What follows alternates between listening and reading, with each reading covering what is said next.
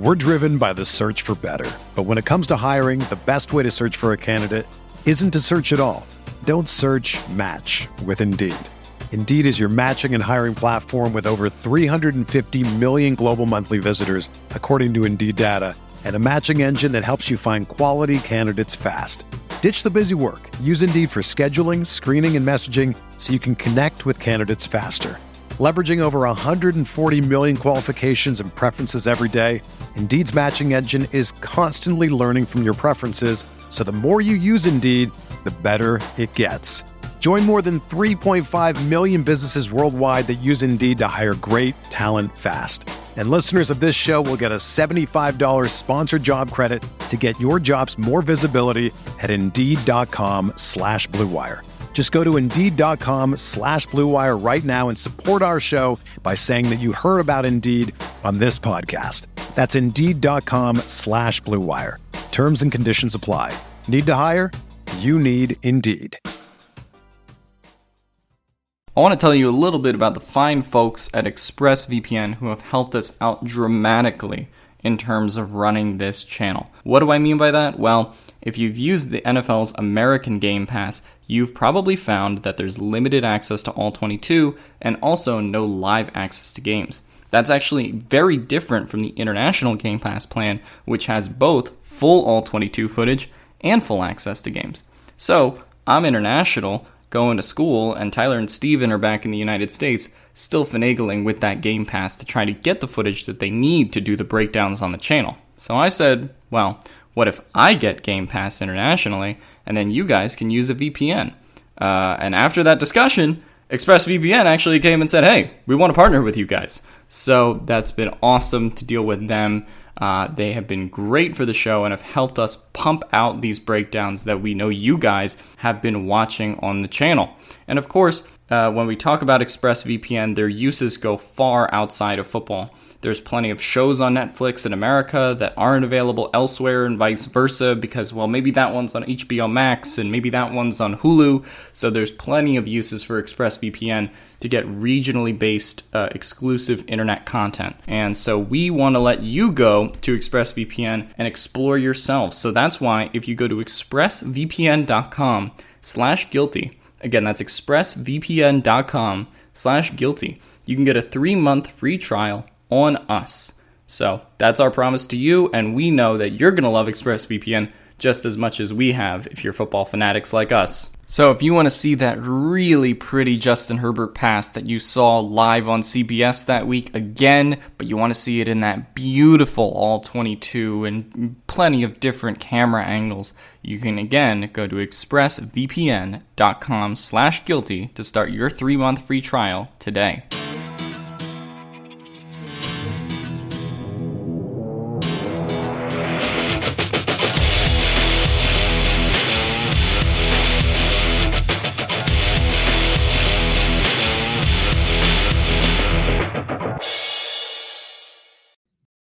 Hey, what is up, everybody? Welcome inside the Guilty as Charged podcast. My name is Steven. I am your host, as always.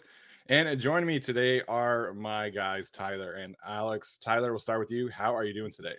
I'm doing very well. I had to clear out my nose, so I bought this thing that looks like it has like a little wiener on the end of it. I shot it through my nose. It was an awful experience, but at least my nose is clear. So it worked it worked. It just looks really weird. So uh, at least I'm glad it worked. Um, Alex, how are you doing, man? Yeah, I'm good. What is it with you and introducing this show talking about wieners all the goddamn time? you know. Do you want to see my wiener? I've I've seen Galadriel, but yeah. Shout out to Galadriel. I hope she's doing okay. I uh this is the first time I've talked to Tyler, so you know, the the other day I was I was messaging him talking about film and watching tape and stuff like that, and I just was like out of curiosity, like, hey, uh, do you want do you listen to anything while you watch film? And and he sent me a link to a, a 15 minute clip, a YouTube clip of Lord of the Rings music. Uh, so when Tyler says he likes Lord of the Rings, he really likes Lord of the Rings. hey man, that, there's great scores there. There's all sorts of things you can dip into the Shire for a bit, go to Rivendell for a bit. You can charge into battle, the bridge of Khazad-dûm, and fight the Balrog and all that stuff. Uh, it gets me through. That's not the only thing that I listen to. I do listen to things with words sometimes, but yes, Lord of the Rings music can carry you through for sure. I'll just pretend that I understood any of what he just said. Yeah, I yeah, I'm not really sure either. Um okay, I'm logging off then. I, I generally listen to you know instrumental music and listen to podcasts and stuff like that. So I've got Mm. a good little uh playlist from back my from my college days that I listen to to uh you know study music so to speak. So um anyway, so that's that's neither here nor there. Um, so we have a, a fun show planned for you guys today. We're going to talk about the uh, Chargers offensive line coach situation, uh, do some updates on the coaching staff, and we're also going to talk about Super Bowl 56, the Super Bowl that just happened. Um, that Super Bowl parade was kind of sad, um, but we'll we'll talk about some lessons and things to take away from uh, the Rams and Bengals perspective and, and how it can kind of relate to uh, where the Chargers are at. So first and foremost, the coaching hire uh, or coaching search, I should say, is uh, it's happening again. So the Chargers are losing Frank Smith to the Dolphins. He is going to be their offensive coordinator. Uh, unfortunately, a hire that I think makes a lot of sense for them. Um, of course, we we figured that Frank Smith was not going to be here for long, but uh, I don't think we really expected it to be this quick uh, of a trip to Los Angeles. So, Alex, your uh, initial takeaways from the Chargers losing Frank Smith as their offensive line coach? Alex is f- frozen. So No, I think he's back. Alex, you back? Yeah, I'm back. Okay. So, uh, your initial takeaways from uh, the Chargers losing Frank Smith to Miami? Yeah, no, I mean, I, I think it's a big deal when you kind of look at uh, what the Chargers are, are going through here. Obviously, there's like a talent argument to be made that, well, you know, they have Rashawn Slater and they have Corey Linsley and they have Matt Feiler, so they'll be fine, right? But um, what Frank Smith brought to this offensive line in year one was the greatest offensive line improvement we've seen really from this team in over a decade. Um, that's not putting selling it, you know, short in any way.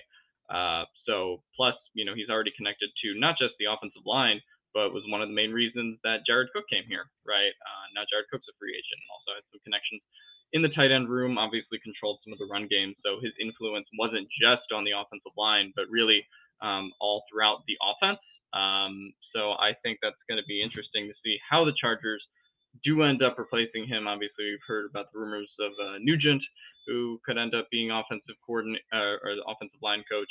But um, I, I, do think it is a pretty sizable loss for the Chargers here. It's someone that I would have liked to kept at least for another year Yeah. um, with all these guys on the offensive line, especially if they were to kind of fix right tackle and right guard, uh, so to speak, going into next year.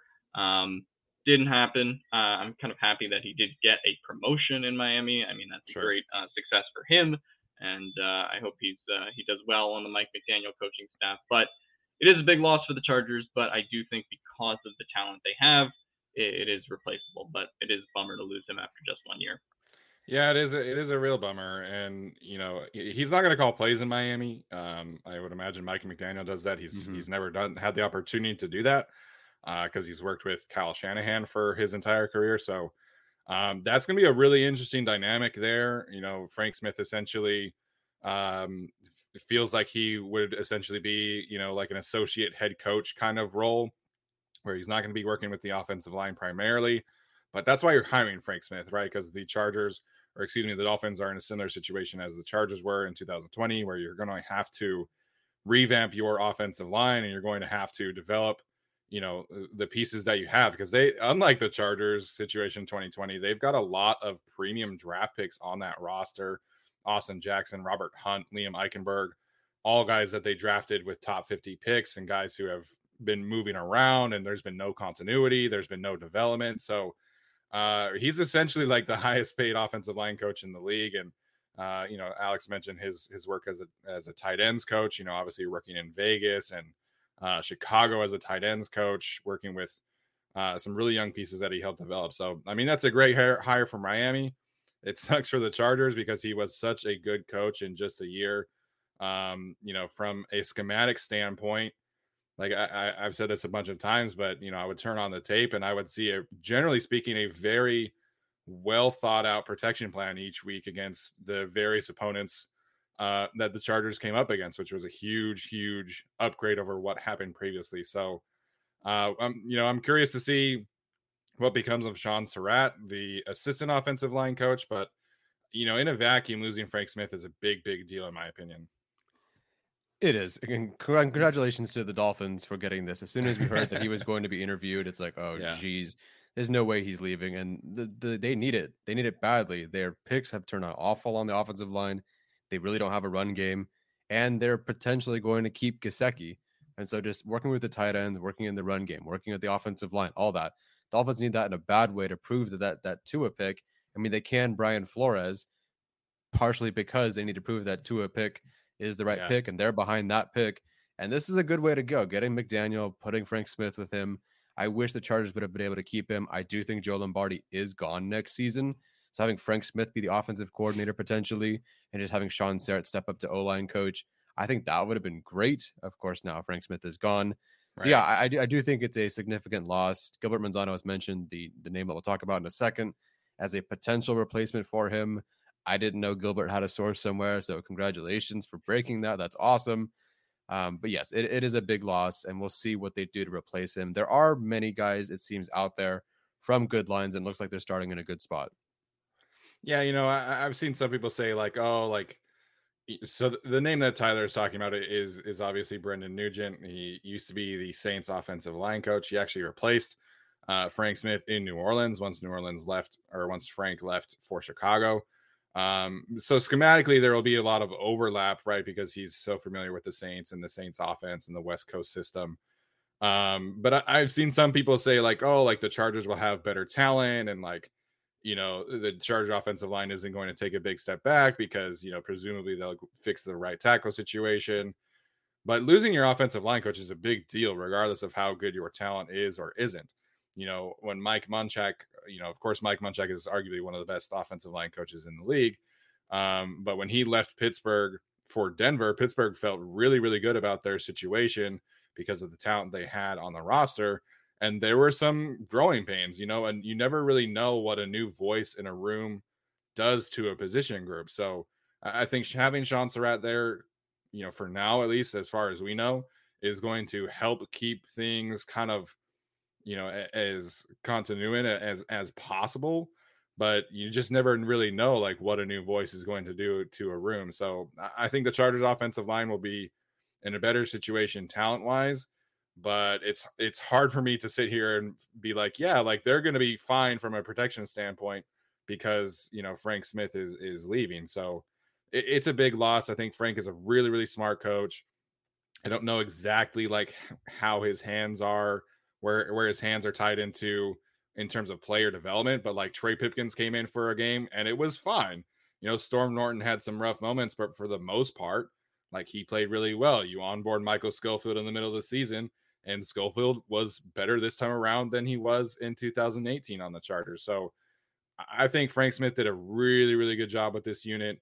And it sucks that we are losing him so quickly, but I obviously think he is very well deserving sorry to uh, future Chargers offensive line coach Brendan Nugent for calling you Mike Nugent earlier in the show, former Bengals kicker. Yeah.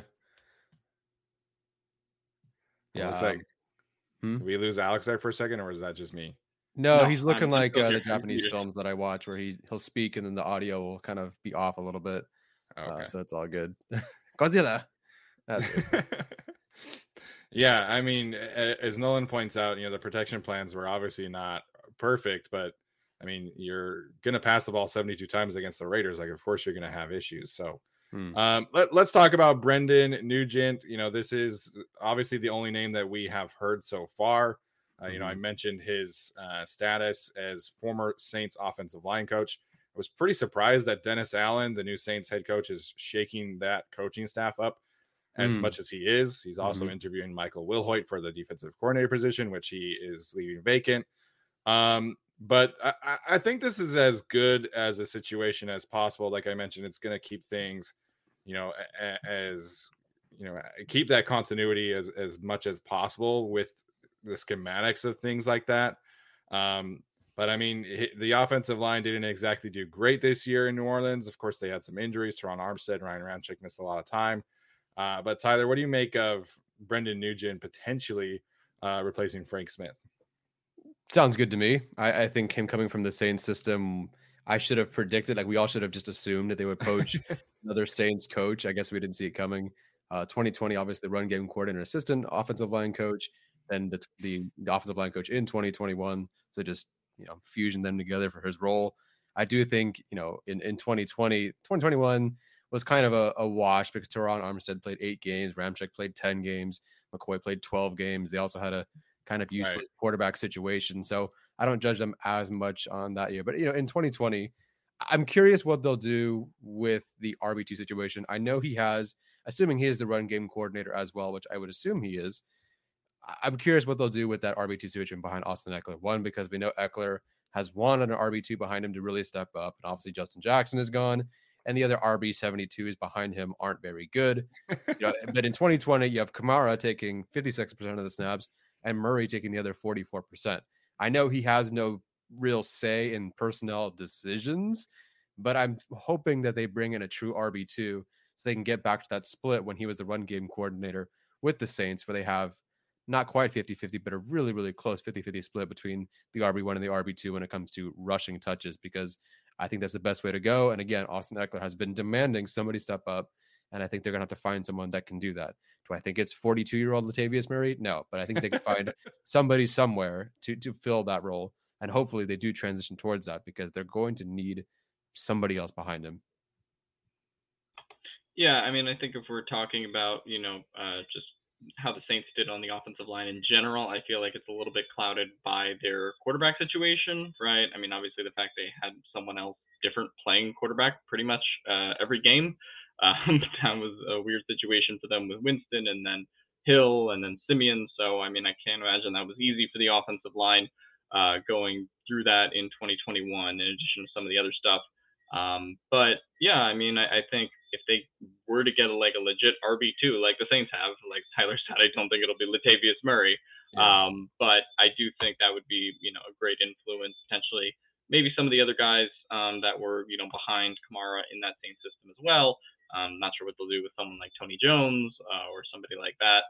Uh, but there's always, you know, the chance to go get someone in free agency or the draft. So uh, hopefully not the draft because that hasn't worked out the last couple times. Not Telesco, uh, but yeah, no, I, I think an influence to try to get uh, another running back in there would, would help out a lot.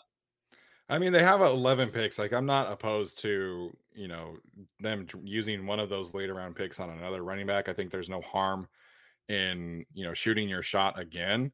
Uh, you know, I just got off the of an interview with uh Brentley Weissman of the Draft Network, and he brought up a couple names actually that could really complement him. Of course, we've kind of talked about um, free agency as an avenue for the Chargers to improve that position, but they absolutely have to because there's there's there's just no way that Austin Ekeler goes for 1520 again next year. Like there, like he's going to regress somewhat, and he battled a, a, a small injury this year. But you know, if the Chargers lose Ekeler again next year, like they did in 2020, then the running back room is tanked. So they absolutely have to do it. Of course, they need depth across the roster, but um, I think solving running back gives them obviously more options in the passing game, allows Ekeler to do more as a receiver. So I expect them to address the position at some point. I just don't know if it's going to be an expensive free agent. Uh, it's not going to be an expensive free agent. It might be a lower level signing free agent and then kind of a draft pick. But um, you know, just kind of going through Nugent's background, I think it's really interesting because he was actually a defensive player in college, and hmm. that was his first uh, job coaching was as a linebackers coach at in high school in Archbishop Stepinac in, in, in New York, and then he went to uh, Iowa where he was an offensive assistant coach, and William Mary where he coached tight ends, receivers, tight ends again, running backs, and then uh, working in the CFL, he was offensive quality control coach and special teams assistant. And then with the Bears, he was offensive quality control coach. And then he's been working with the offensive line and tight ends in New Orleans since 2015. So I mean, this really fits what Brandon Staley has kind of tried to find in his coaches is, is that guys who can fill different roles, who can wear different hats on the team, who are have experience in a different kind of in a variety of different realms, if you will. And you know, this is no different. I think Nugent's experience as a defensive player obviously influences him, and he's really coached every position on offense outside of quarterback. So, um, I mean, I mean, on paper, this seems like it's going to be a solid hire. If it is him, we don't really know. Gilbert Manzano, that's the only name that we've heard. Um, but on paper, this seems like it, this is the right decision, at least. Yeah, seems like the right decision. Like you said, going after guys with multi backgrounds. I believe Jay Rodgers was an offensive guy as well. I want to say tight ends or something. Um, obviously, Frank Smith, not different sides of the ball, but different positions. We have Ficken, who was a wide receivers running backs assistant coach. Now he's a special teams coach. Brandon Staley is that former, you know, quarterback, now defensive coordinator slash head coach. So yeah, all over the roster. What listen, as long as one of them can be a good stop the run coach, I'm, I'm cool with that. yeah, um, I mean, as far as the running backs, if you're going to take one in the draft, you're going to take one in free agency. Um, make sure he runs faster than like a four nine forty, please. Four nine forty, yeah. I mean, to be fair, Joshua Kelley was like a four five guy, but uh, the problem with Kelley is not his lack of athleticism; it's his uh, lack of vision, which is always uh, not great. So, um, I, I, mentioned the situation with Michael Wilhoite briefly. He has interviewed for the defensive coordinator. Uh, Congratulations, Stephen. in New Orleans. Thank you. Uh, sorry, guys, for uh, for leaving you so soon. Um, you know, shout out to uh, Brett for that that graphic, which will always make me laugh. But uh, Michael Wilhoite obviously came from New Orleans. He's very familiar with that coaching staff. He's worked with uh, Dennis Allen for quite some time. And I, I don't know if he's going to get that position, but I think this is, you know, kind of symbolic of where he is at in his coaching career, kind of a similar path to uh, DeMeco Ryans in San Francisco. So I would mm-hmm. expect mm. Wilhoite to be a defensive coordinator you know, in the next year or two. I don't think he'll get it this year. It kind of seems like that's going to be Kris Richard mm-hmm. or mm-hmm. uh, I forget the other name that I sent today that uh, Jeremy Fowler was was talking about. So it seems like the Saints have some really good in-house options, but uh, I mean, Michael Wilhoite, I think it's about a year away from taking it taking an upgrade job. But it, listen, it's great for him. Really good experience for him to be able to have this interview. Um, but I, I kind of feel like this is also like Kevin Koger, uh, maybe a year too soon for me. Yeah, the guy you mentioned was the assistant head coach, defensive line coach Ryan Nielsen. That's the other Thank guy you. who can't get it. So yeah, uh, those seem like better options at this mm. point for the Saints. But yeah, Wilhoite will leave at some point. I would assume. Uh, I hope he doesn't leave this year. I know it was very upsetting, Stephen, to hear me say that. That's another reason Kyzir White does not return because it's just another reason Kyzir White does not return it if Hoyt's not yeah. back. So, um, but yeah, he he's done a pretty good job. It's a very up and down sort of year right. where Drew Tranquill was great in the first half, really fell off after the injury and the bye. Kenneth Murray completely did a 180 from his rookie season. Kyzir White took that big step forward. You know, Nick Niemann we thought was great, but he couldn't get on the field really. Amen Ogbongbemiga was kind of a hit or miss. So I think there's enough good things there to say that yes, I'm, I'm happy that he's staying if he does stay. But if he goes, good for him. I get it. I think he's earned the right to get a promotion. Yeah, I felt like I saw a lot of people talking about, you know, uh, well, Kenneth Murray wasn't good, so therefore that that means Wilhoite's not good. But I mean, obviously, we saw what he did uh, with Kyzir White this year, uh, with Drew Tranquill earlier in the season prior to getting injured, and obviously Tyler's guy uh, Nick Niemann and how he developed as a special teams player this year. Um, and you know, when he was able to get on the field, he was all right. Uh, so you know, for me, there was enough positive development there to suggest uh, that Wilhoite is ultimately a good coach, uh, and that's kind of why the Saints want him, um, just like why the Dolphins want Frank Smith um, in a sense. So uh, I would be sad to see him go, uh, but you know, the NFL. It's going to keep going like this. Uh, it's not going to get any easier next year when Joe Lombardi probably gets hired somewhere, and they probably have to find a new offensive coordinator that off season. so you know, just how the business goes. Yeah, I mean, you look at what the Rams have gone through over, you know, the mm. last four years, and it's like every single year they're finding a new quarterbacks coach, a new coordinator, new whatever. So, yeah, um, you know, this is the nature of the beast. And I think if the Chargers have the season uh, in 2022 that I think they are capable of, then you know there might be a bit of a, a bit of an exodus from the coaching staff in terms of getting promotion. So, Yeah. Um, Tyler, any final thoughts here? And then Alex on the uh, coaching staff changes. More of a question. Do you guys recall with either the two previous regimes with McCoy and Lynn? Do you recall an exodus of coaches or you know predicted projected exodus of coaches like this with either of those regimes? It seems like the Chargers are already getting more interviews than I can recall just in their first season, and then yeah, next season, three or four guys are probably gone. Yeah, I mean, um, there was when Frank Reich and Nick Sirianni left to uh, Philadelphia or, or Indy or wherever they linked up, but I I don't remember Anthony Lynn's staff getting poached like at all. Um, I, I struggle to even remember like a, a, couple of coaches here or there. Yeah, I think Reich and Sirianni were fired, or at least Reich was, and then he just went and joined Pederson, Alex. Yeah, I, I, believe that's correct. I don't think any of them were like poached um, in that sense. Uh, can't really remember anybody. I mean, obviously, like the Raiders poached Gus Bradley, and now the Colts poached Gus Bradley.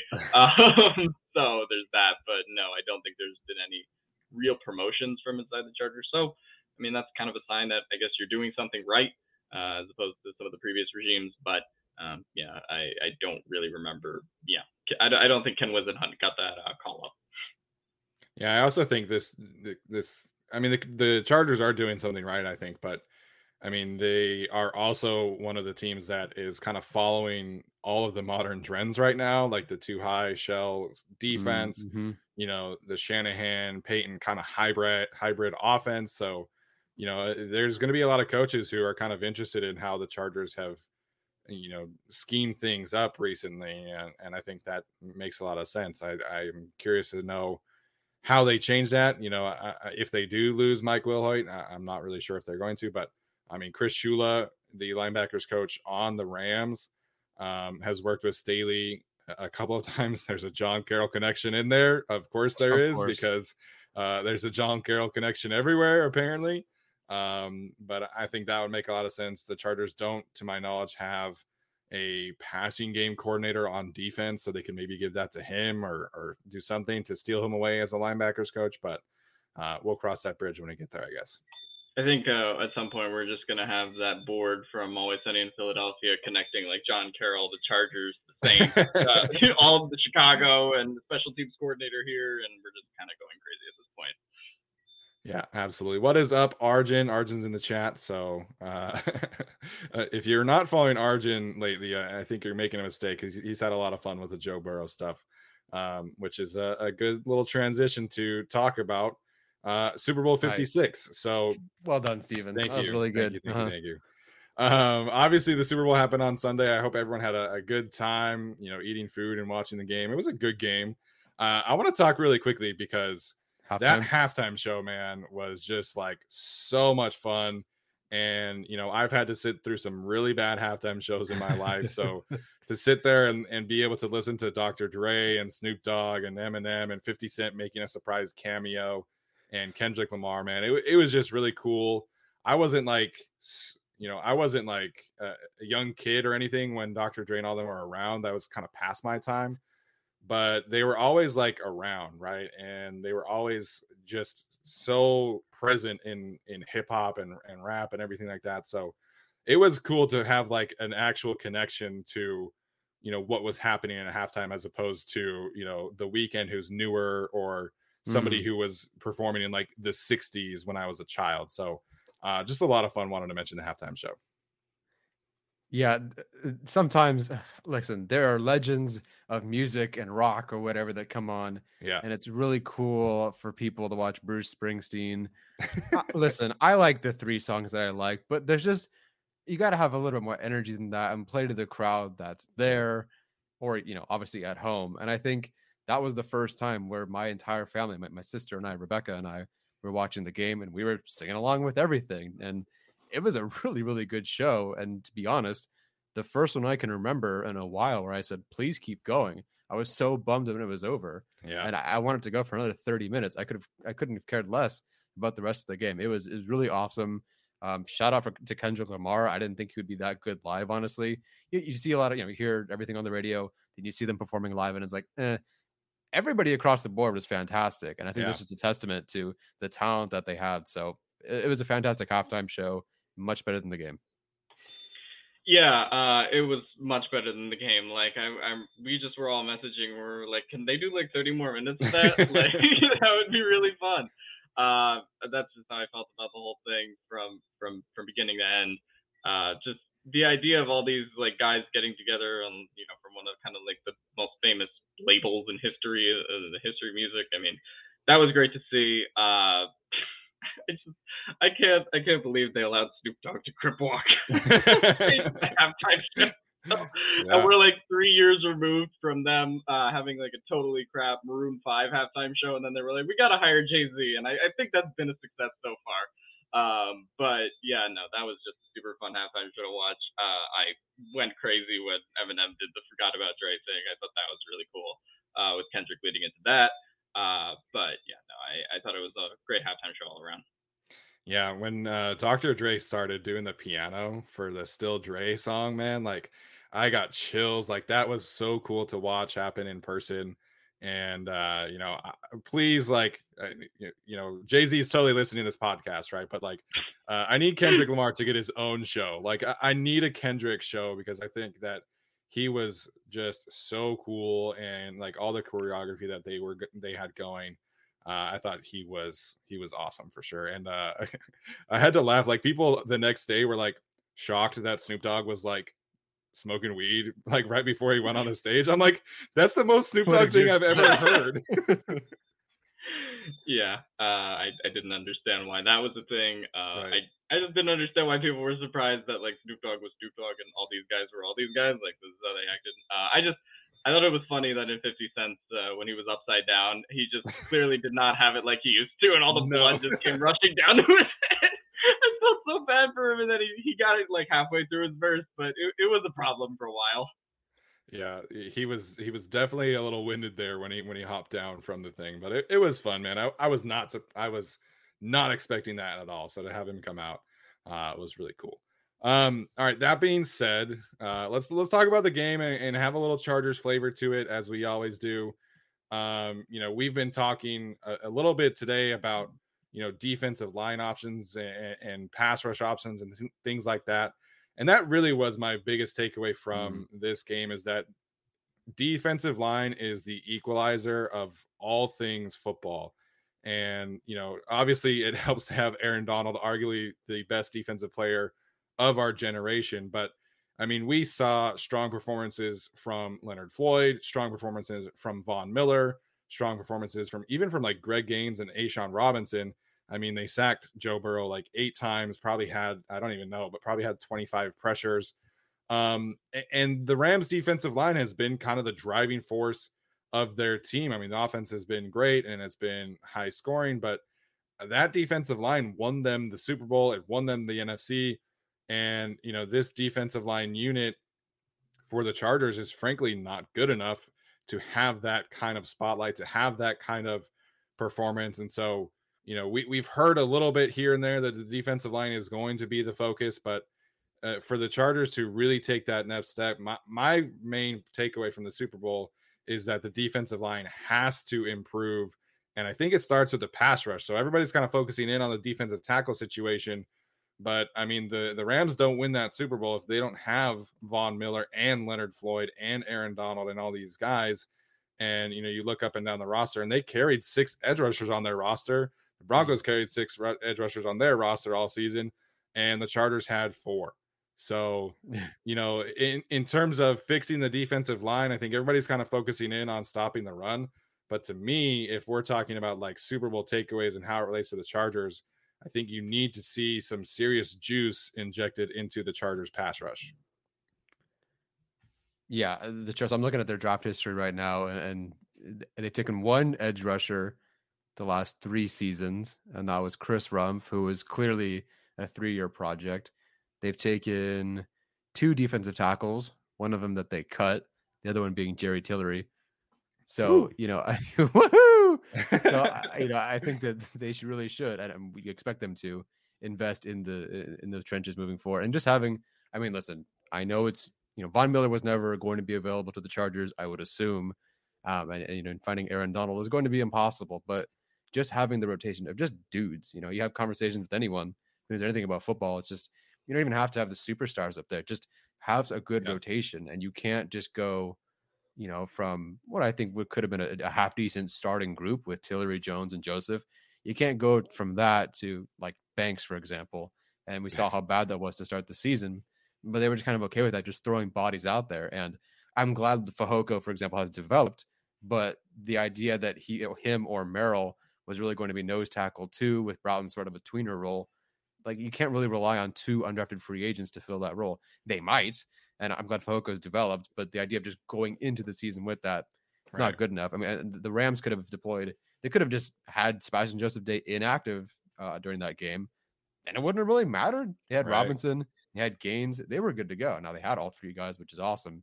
So yeah, find those guys, and then also you know if you have someone like a Cortez Broughton who develops, keep him. Or if you have someone like a, a Breiden Fehoko who is ascending, like Greg Gaines was a fourth round pick. I think at this point, Fehoko's second year was statistically better than Gaines' second year.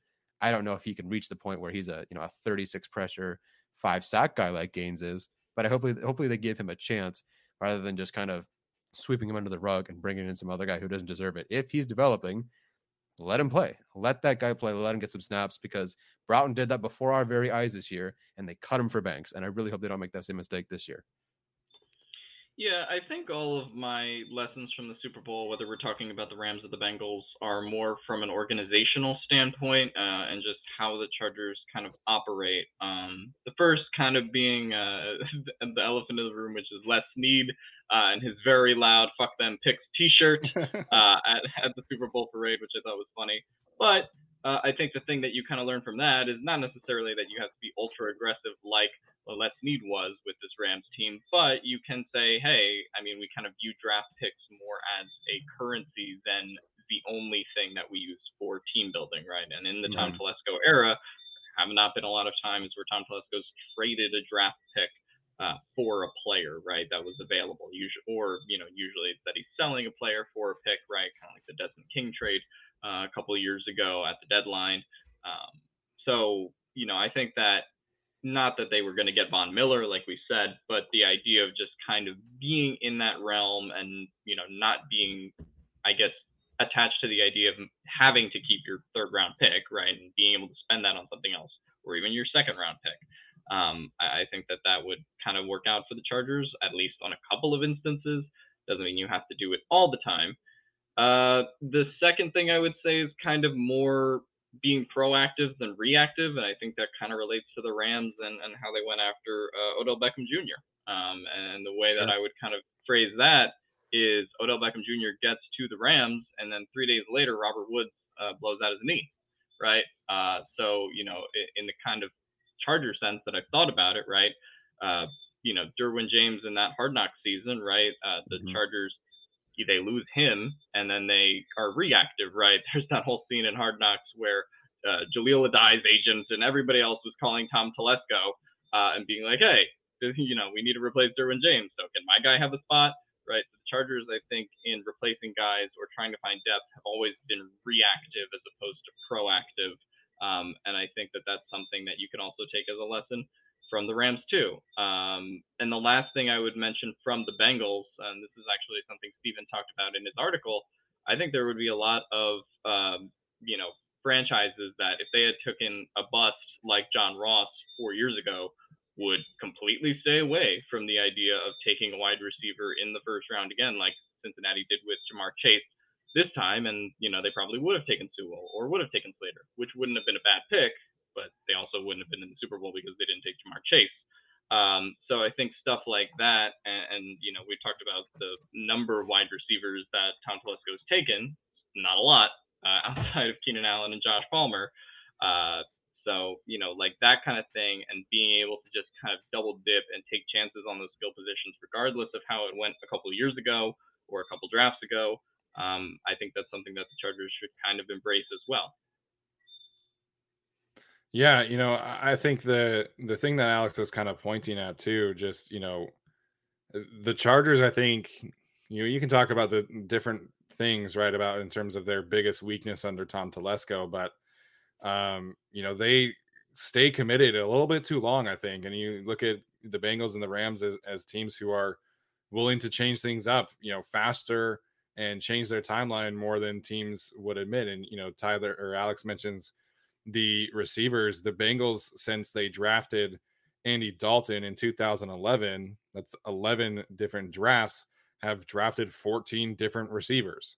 So mm-hmm. essentially, they're drafting one receiver every year, you know, one and a half receivers a year, pretty much.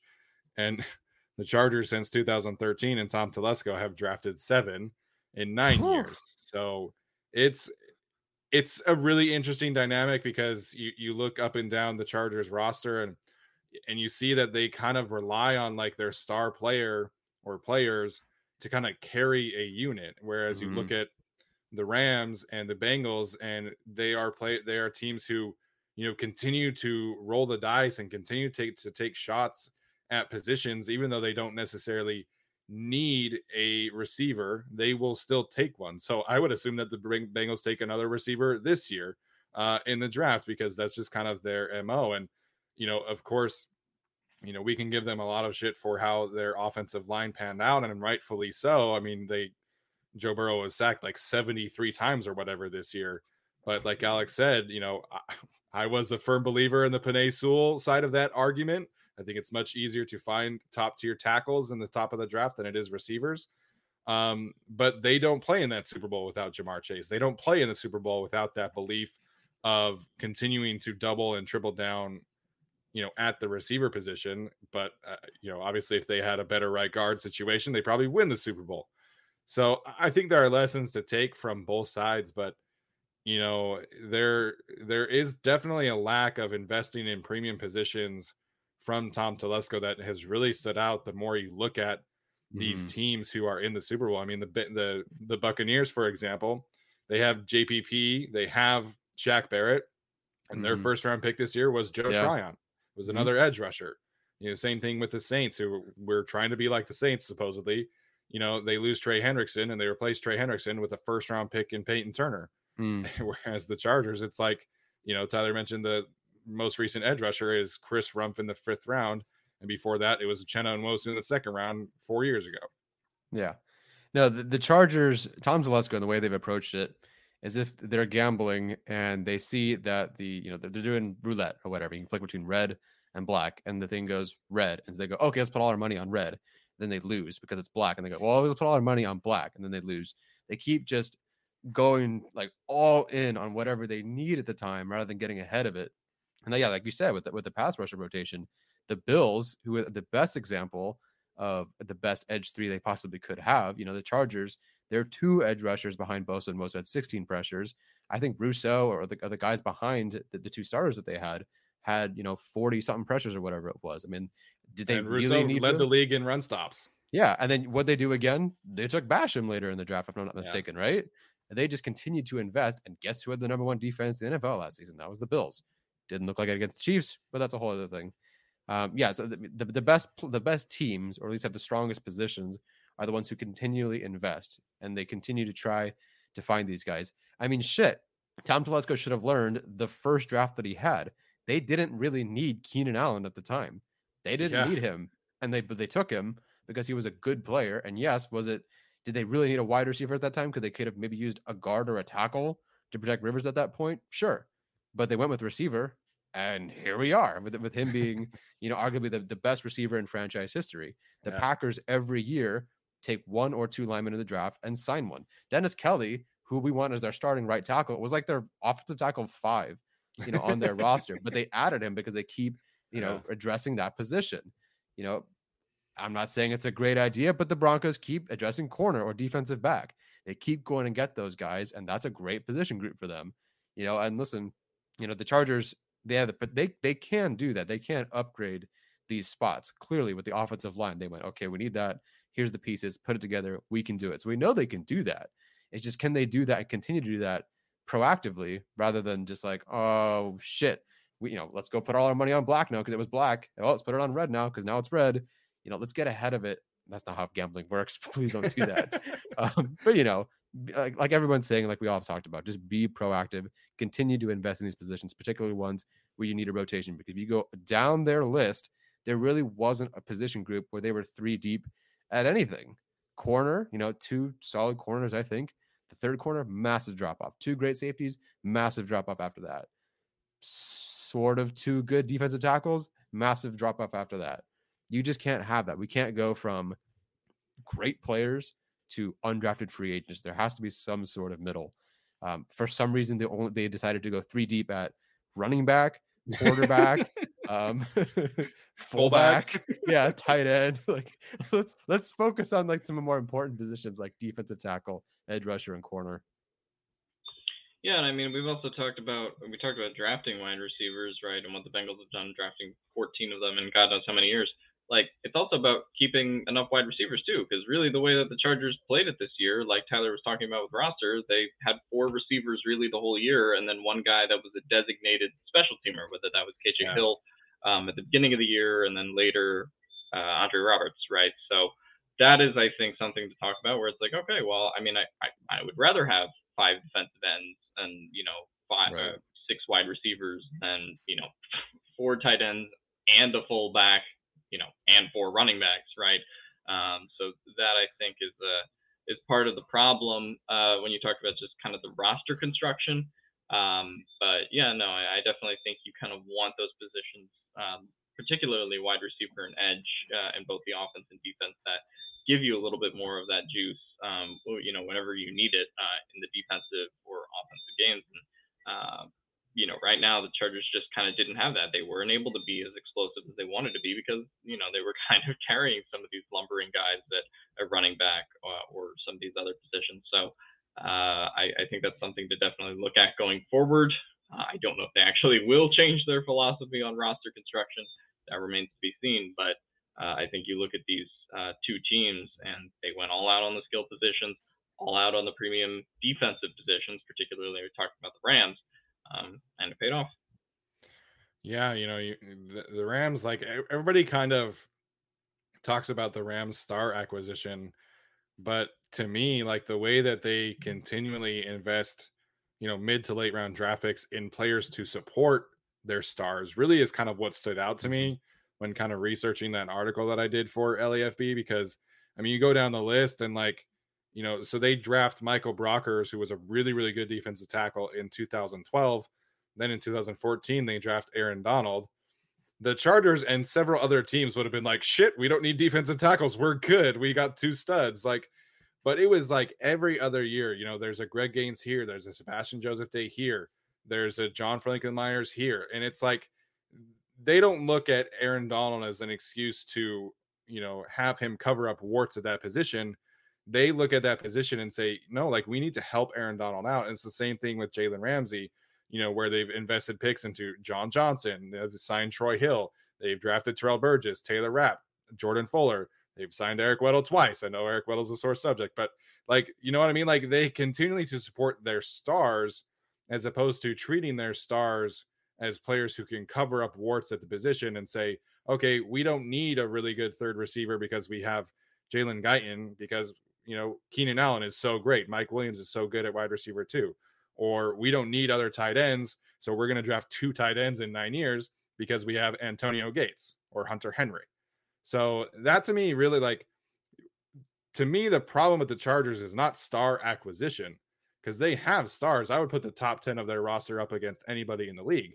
The problem is the way that they support those stars. And that to me is kind of like the key takeaway from the Rams roster building is that they will continually invest resources into a vet to supporting their star players as letting those star players carry units by themselves. I will say, yeah. I think Alex, go for it. Oh no, I was just gonna say, and I, I think we're all guilty of this sometimes too, but where we just kind of go, oh well, Keenan Allen and Mike Williams are here, so you know there's no need to spend the first round pick on a receiver, right? And I sort of do agree with that philosophy, right? I mean, I would yeah. prefer the Chargers draft a corner uh, I would much prefer they draft an edge player or something like that. Uh, but I mean, the Bengals were like, well, we have Higgins and Boyd and all these guys, but we're still going to take Chase, right? Um, and I think no matter like how stacked you are at a position, you could always kind of go more uh, into that if there is kind of like a true best player available that uh, would would fit uh, your position, even if you already do have guys there. Totally forgot what I was going to say. Well, I mean that's that's there's a lot of negativity, of course, associated with this kind of conversation, but you know, I I do believe that the Chargers process as a whole was much better last year than it was previously. I mean, you take the tackle, you take the corner, you take the receiver in the first three rounds. And, you know, I'm not necessarily saying that you need to do the same thing this year, but you're investing premium picks in premium positions. And I think that is hopefully something that can continue. The question now that I have for the three of us to discuss is how, if at all, did watching the Super Bowl kind of change the way that you are looking at this offseason? Because, you know, we just talked about you know the depth problems, and the Chargers do have a ton of cap space. They have 11 draft picks to kind of solve those situations.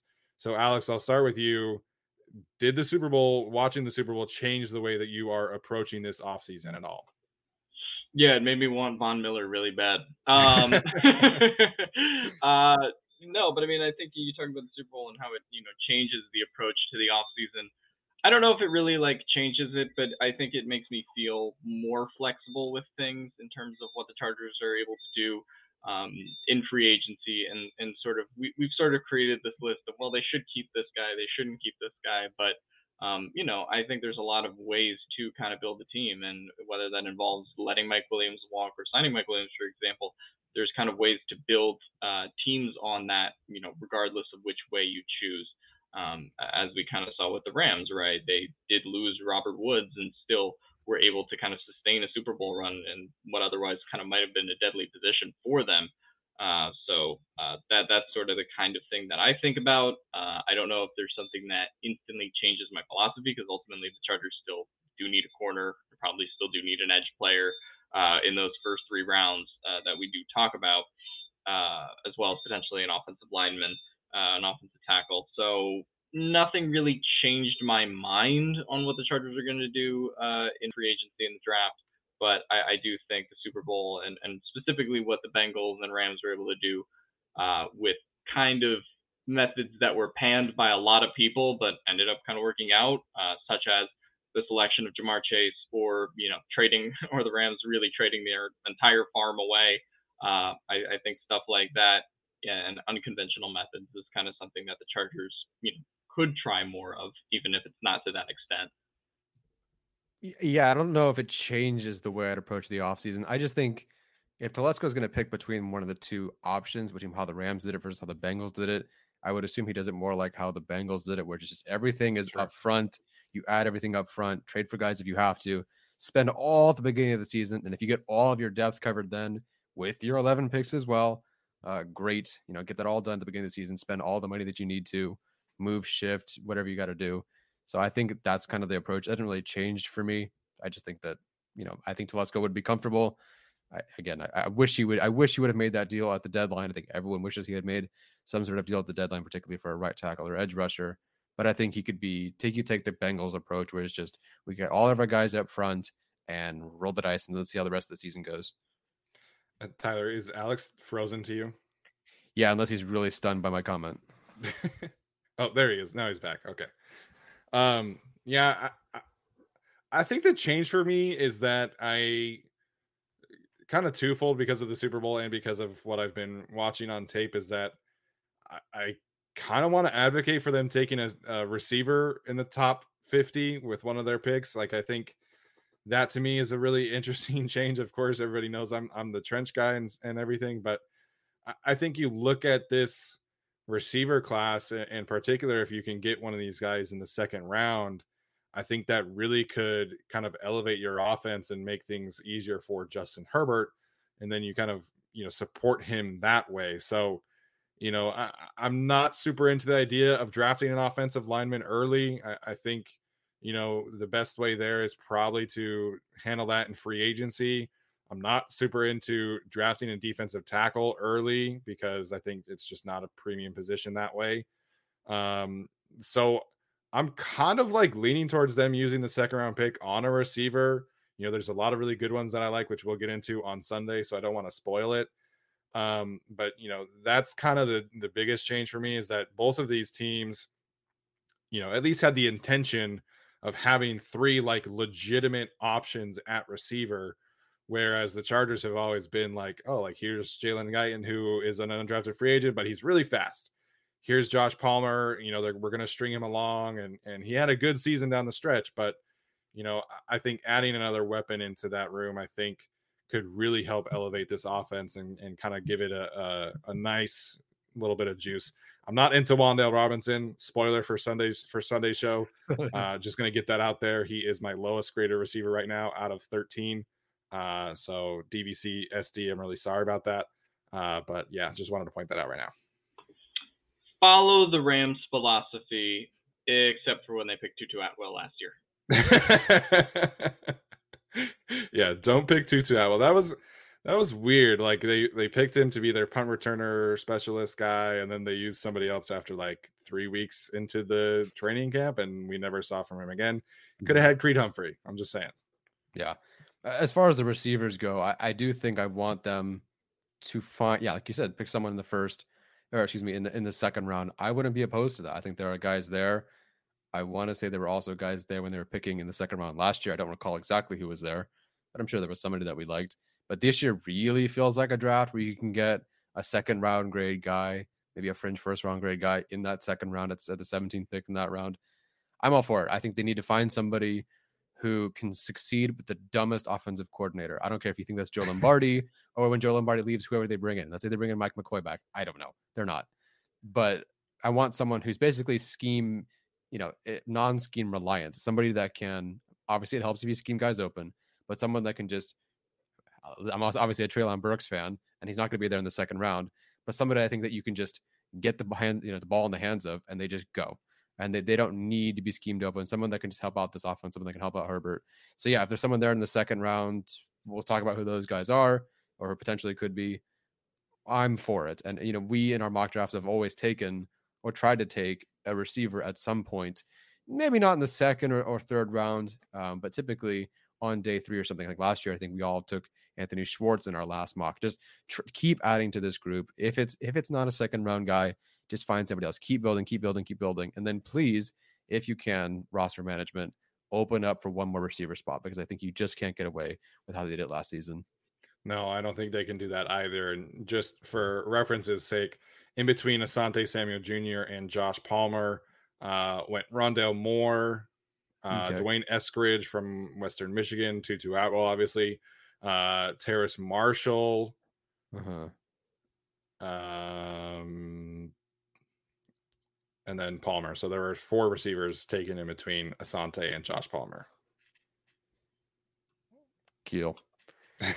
so, but I, I, mean, like in terms of the draft, just kind of forecasting, like, you know, it seems like the first round is going to be really defensive heavy. So, I mean, we don't know about the quarterback situation. It seems like everybody kind of hates this class, and that might force some of the defensive prospects up higher on the board. And so, like, if you're sitting there at 17 and Garrett Wilson is staring you in the face, or Jameson Williams is staring you in the face, or Treylon Burks, like, as opposed to that, or taking Jordan Davis, or taking, you know, the sixth edge rusher or the fifth corner or whatever, I think that's something to consider for sure. No, I, I completely Tyler, agree, especially with the, yeah. I was just gonna say Tyler like three minutes ago said Mike McCoy is Chargers offensive coordinator, and I vomited in my mouth and completely zoned out the last three minutes because the idea of Doug Pederson getting Mike McCoy promoted to Chargers so offensive weird. coordinator oh, made me want to die. No, I, I'm fairly confident the toast has been burnt. The milk toast will no longer return. Yeah, we're seeing a lot of these coaches like come back out of retirement and stuff like that. It's weird. Like, why? why would you want Mike McCoy around Trevor Lawrence? I, I, I don't really know, and there's no connection to Doug Pederson. so um, very interesting. So, um, all right, guys, any other takeaways here from the Super Bowl as it pertains to the Chargers process? Why are why are Raiders fans in here right now? Uh, do you get live streaming in jail? What is that new? part of your rehab to become a Chargers fan? um, Alex, any uh, final thoughts from the Super Bowl? Uh, no, no final thoughts on the Super Bowl. Just that uh, hope the Chargers are playing there next year. Uh, maybe we can get uh, more fans there than the Rams had at their parade today. Uh, that that would be a fun goal. Uh, but yeah, no, uh, I think we talked about the Super Bowl in depth, what the Chargers need to do in the off season, and we'll talk about that uh, all off season in the next three months. So. Yeah, can't wait to talk about these prospects. Um, you know, Eric Weddle, congratulations on your Super Bowl. You really got us back. I think us Chargers fans really just just feel it in our hearts. It's it's such a weird situation for me as as a Utah and a Chargers guy. I just like I was trying to explain to my dad and my brothers like why Chargers fans are are super salty about the whole situation, and it was it was weird. It was like I was stuck in the middle between uh, a rock and a hard place. But um, shout out to uh, Matt Gay. Matt Gay, uh, you deserve it. Eric Weddle, not so sure. the, the, the full circle on this podcast is actually Matt Gay winning the Super Bowl. Matt Gay not only winning the Super Bowl, but ending the career of Tom Brady is really full circle. it really is. It really is full circle with Matt Gay, former Buccaneer and uh, former Utah legend. So, uh, like we said on Sunday, we are going to do our first draft ranking video. It's going to be the receivers. Uh, can't wait to you know dive into that. It's to be really interesting. I think this class has a lot of different flavors, specifically mm-hmm. at that position. The three of us each have a different wide receiver one. So it's going to be a lot of fun discourse. After that, we'll dive into some other positions. Uh, but really wanted to kind of kick this off with a bang, if you will, uh, and talk about the wide receivers. So um, really excited about that. Alex has been crushing it with some free agency reviews with Kyzir White, Linval Joseph recently. So check those out. Uh, Tyler and I have been doing some interviews. Uh, Tyler just did one with a prospect today. Like I mentioned, I did one with Brentley Weissman today as well. So check those out. If you're not subscribed to our YouTube channel, please go and do that. Uh, leave us a rating or review. We really appreciate that. So uh, that's going to do it for us today, guys. Thank you so much for tuning in, and we'll see you next time. It's happening daily. We're being conned by the institutions we used to trust. The mainstream media is distracting us with meaningless headlines instead of focusing on the harsh realities facing American families. Time is short before something big happens, and that's why so many folks are preparing. They're becoming self reliant by investing in emergency food storage from My Patriot Supply. Go to mypatriotsupply.com and secure four week emergency food kits for each member of your family. Each kit contains tasty breakfasts, lunches, and dinners, averaging over 2,000 calories per day. Save $50 on each four week food kit you purchase. Plus, get free shipping on Ready Hour four week emergency food kits. You're not ready if it's not Ready Hour foods. At My Patriot Supply, you can also get solar power generators, water filtration units, heirloom seeds, and survival gear. Order by 3 p.m., and your unmarked boxes ship the same day. Shop MyPatriotSupply.com today. MyPatriotSupply.com.